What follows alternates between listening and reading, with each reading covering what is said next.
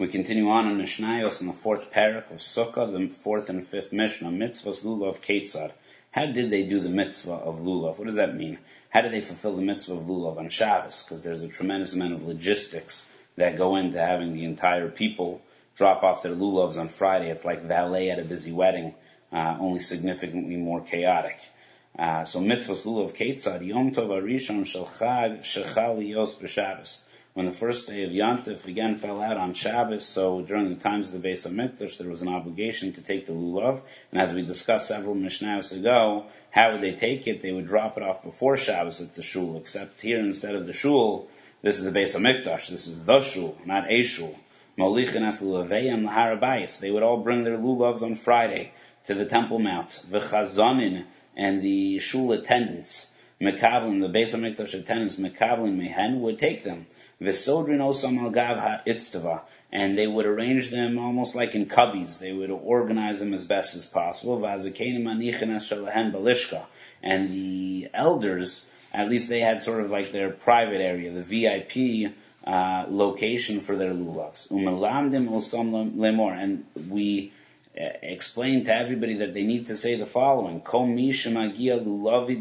Anybody who winds up taking my lulav tomorrow, Harehu lo b'matana. I'm giving to them as a gift. Why do we say this? Because we know that in addition to the special circumstances which allow us to take the lulav on the first day, even if it's Shabbos during the times of the Beis Hamikdash, there's another requirement on the first day of Yantif which requires that that lulav must be mine, not somebody else, but must be mine. So now I'm bringing the lulav beforehand in order to avoid the, the concept of carrying on Shabbos but now I'm stuck. How am I possibly going to make sure that I get my own lulav? People are going to be grabbing. How, what does that mean, my own lulav? So what do I do? I say, okay, my lulav is theirs as a gift, and I have that ability. So when I pick up a lulav, I know that that guy gave it to me as a gift, and when he picks up my lulav, I know that I gave it to him as a gift.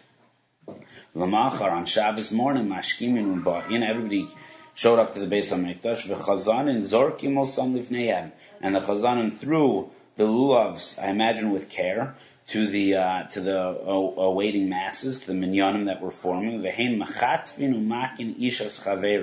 But it became extremely uh, contentious and uh, pandemonium would ensue. Vikshiro Beis Din Shaboli De Sakan, when the Beis Din saw that this was near riot uh, conditions,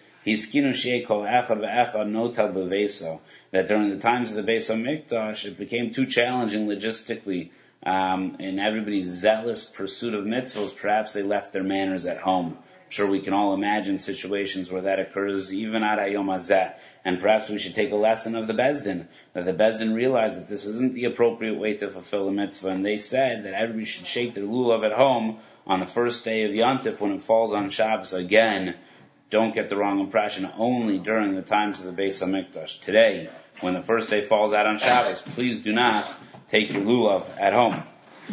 Says Mishnah 5, mitzvahs arava ketzad. How did they do the mitzvah of the arava when the seventh day would fall out on Shabbos? And in general, what was this concept of the mitzvah of arava? So says the Mishnah, mitzvahs arava ketzad. Malcolm haya lamatam Yerushalayim v'nikra motza. So there's this place immediately beneath uh, Yerushalayim called Motza, Yordim Lasham, and the Jewish people would go down to Motza, Umalaktin misham murbios shel arav, and they would pick up these willow branches uh, that grew there.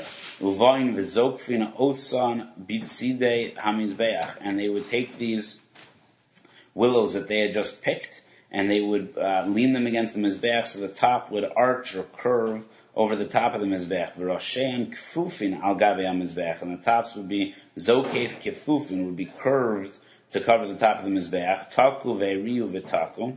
They did a tkiya, a true and a tkiya, with the shofar. B'chol yom akifin as Mizbeach pamachas. And on every day they would walk around the Mizbeach one time, v'omrim, ana Hashem Oshiana, ana Hashem atzlichana.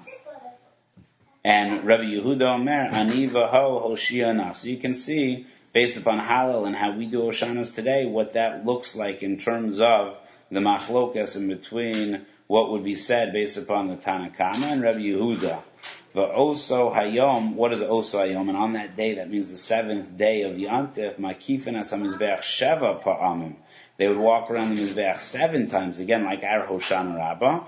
Vishas Petirasan Mahin Omrim, what would they say as they were departing, as they would, were leaving the walking around the base of Mikdash, the, the, the Mizbeach, they were leaving the base of Mikdash, Mahin Omrim, what would they say? Yofi lach Mizbeach, Yofi lach Mizbeach.